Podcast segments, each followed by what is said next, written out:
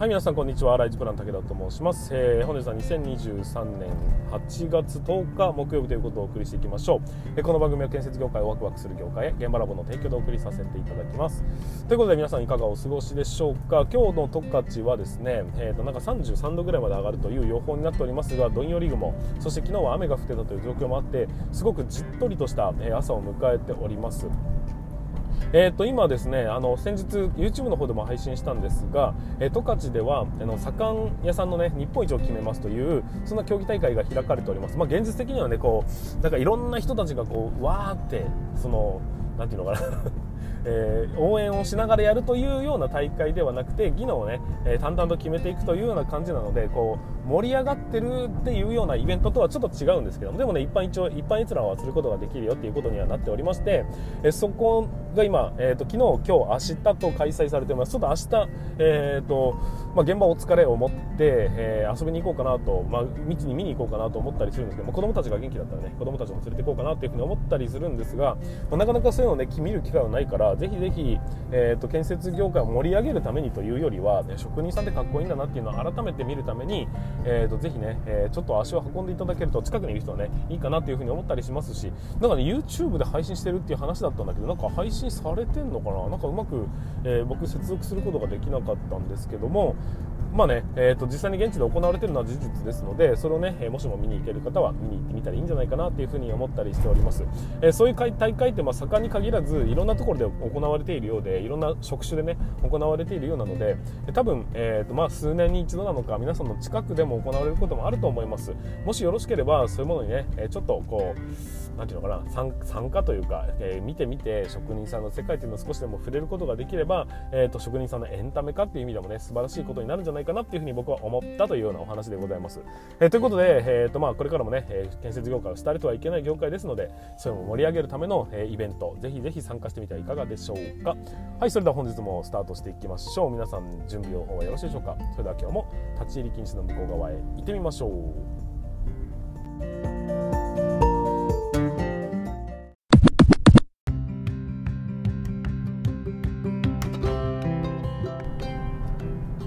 はい皆さんこんにちは。ライズプラの武田と申します、えー、建設業を持ち上げる楽しい仕事にするために YouTube チャンネル建設業を持ち上げる TV を運営したり現場ラボというサイトでは若手の育成働き方改革のサポートをしたりしております。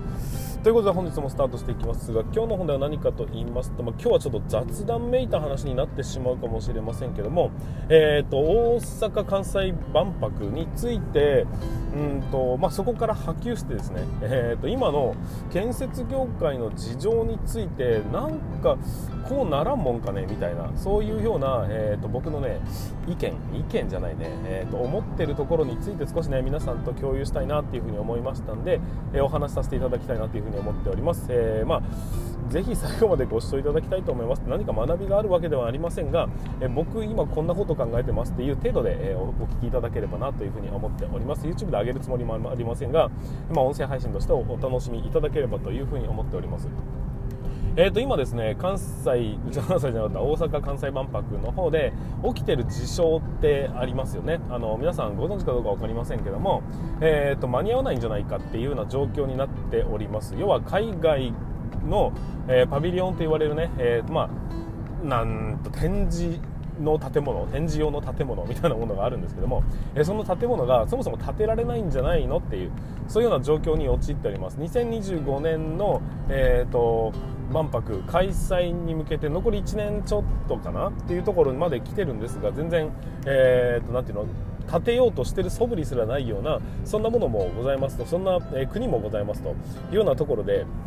えーと、かなり悪い状況になってきているという感じですでその中で結構ネガティブな発信がたくさんなされていて、まあ、それに、まあ、そのやめちまえばいいんじゃないかと。撤退することも大事なんじゃないかと,、えーと、こっちの建設業界を守る守ることも大事だろうみたいな、まあ、そういう論調になってきているなというふうにまあ俯瞰して見ているんですけども、まあ、そういうのはね、えーとまあ、いろいろんな意見があっていいかなとは思うんですがちょっと考えたんですけどそのことについてちょっとね頭を動かしてみたんですよ。そうするとですねうん例えばですけども今この時代において何て言うのかな。え職人さんってどのぐらいいるのかっていうのってわからないんですかね。いやその怒ってるわけじゃないんだけど。なんか、えーと、今すでにこうね、えー、て言うのかな。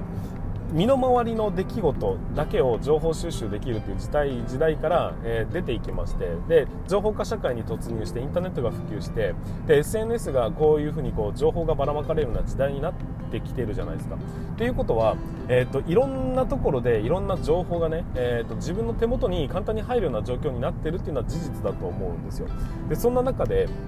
例えば職人さんっていうのがどのぐらいいるのかっていうのが明確な数字として、まあ、出てはいるんですよ。出てはいるんだけど現実問題実際のところどうなんだろうねっていう数字がよく見えてないのではないかというのが1点、まあ、そのね要はうんと例えば1人区っ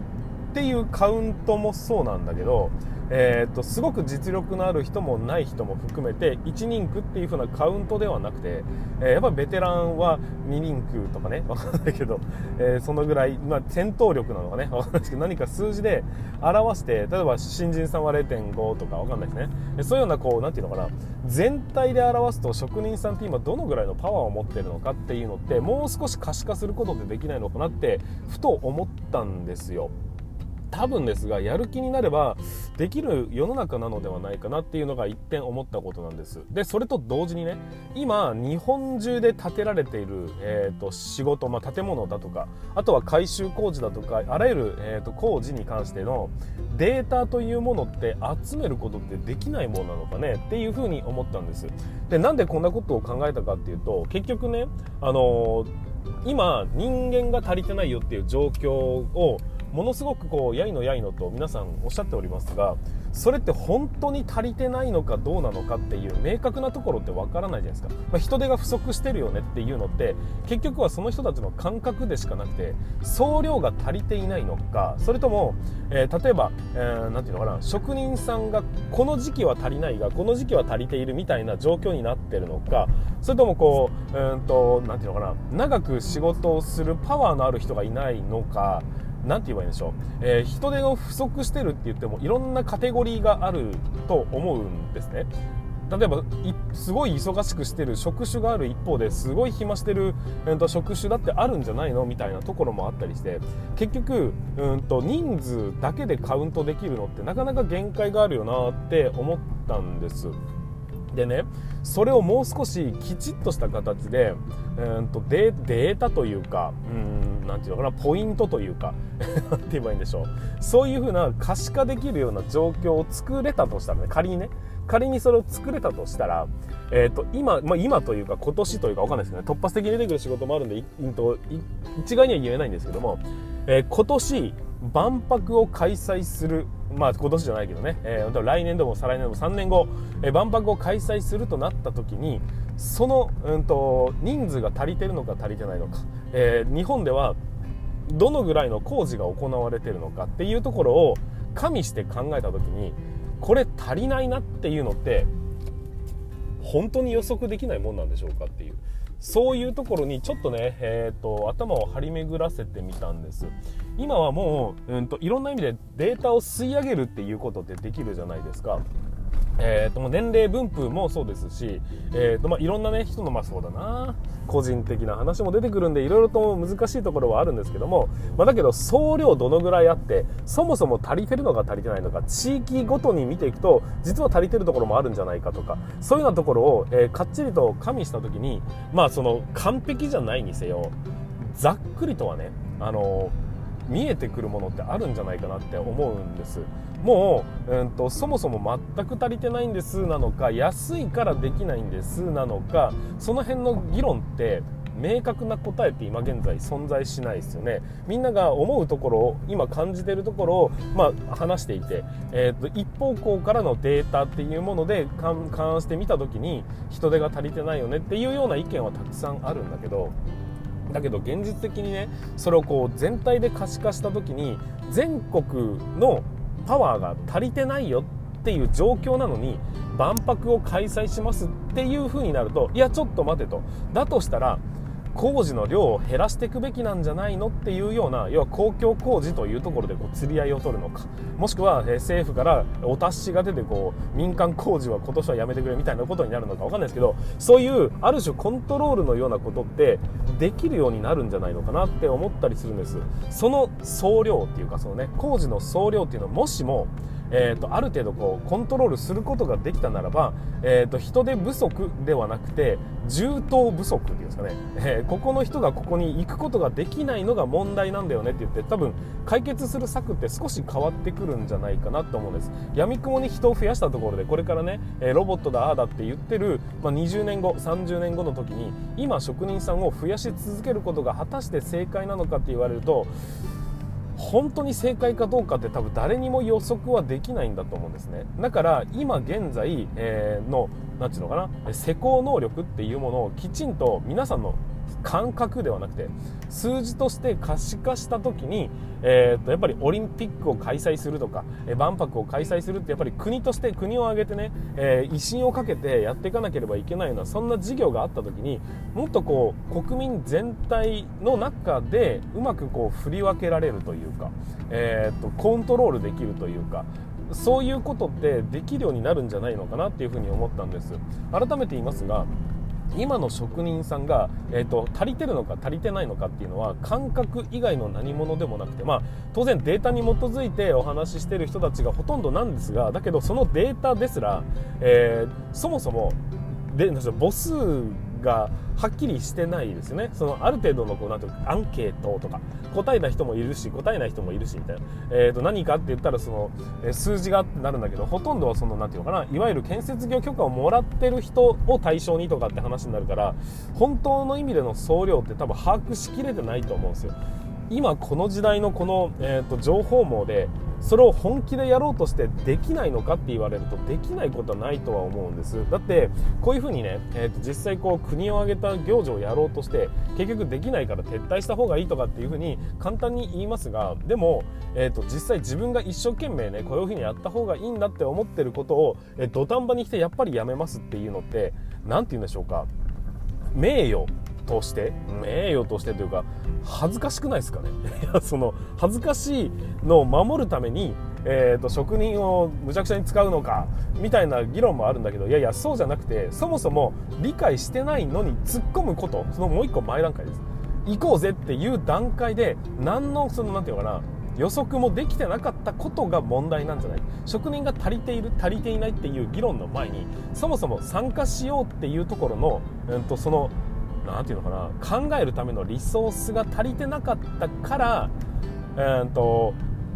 現実蓋を開いてみたら、えー、うまくいかねえわってことになっちゃったのであってその職人さんが足りてるから足りてないからではなく、えー、足りてるか足りてないかを判別することができなかったことがそもそもの問題なのではないかなっていうふうに僕は考えたんです。だから今整備すべきは当然ね職人さんを増やさなきゃいけないって言ってるんだけど、まあ、確かに増やさなければいけないとは思うし、えーと、職人さんはもっともっとね価値が上がるべきだ。そこはねそこの感覚については、えーととても僕も大賛成なんですがそもそも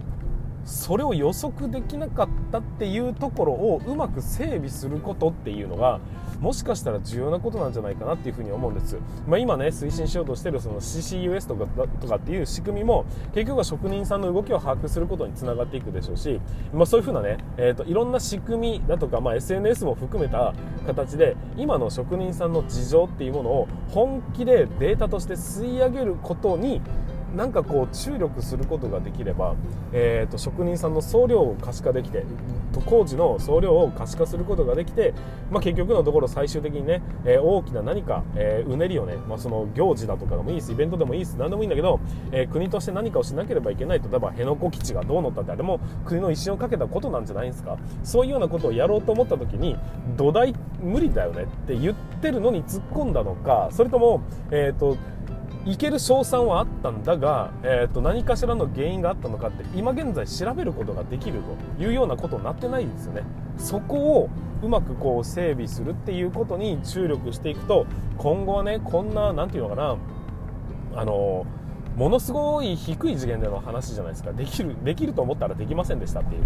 そのそんなのってもっともっと何て言うのかなちゃんとと調べりゃ分かったんじゃないのということを、え調べようとしていないっていうことにもつながるんじゃないかなっていうふうに思ったりします。まあ他人事のような話になってしまうし、まあ、改めて言いますが雑談なんですけどもなんかこの情報化社会のこのテクノロジーをどうもこううまく活用できてないのではないかなっていうふうに、まあ、少し思ったっていう、え、ただそれだけの話ではあるんですがもっとなんかこうこんだけね時代が進んできたんであれば、えーとまあ、当然ね職人さんの動きをいきなりロボットにとかいきなり、えーと、AI にとかっていうことには当然ならないんですけども、えー、じゃなくてそれを意思決定をするところにつきましてはもっともっとテクノロジーで応用できる部分ってたくさんあると思うしそれをたくさん応用することができればもっとね、え、皆さんハッピーになるしなおかつこの職人さんの希少性っていうものっていうのかな、えーと工事が全体でコントロールできるとその工事が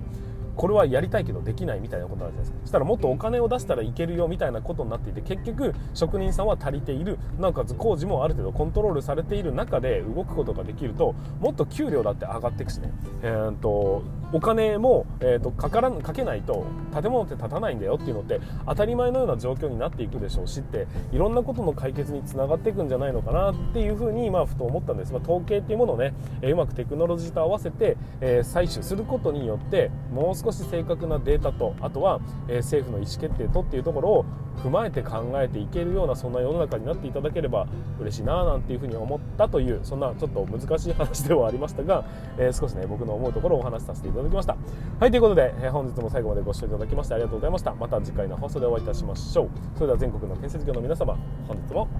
ご安全に。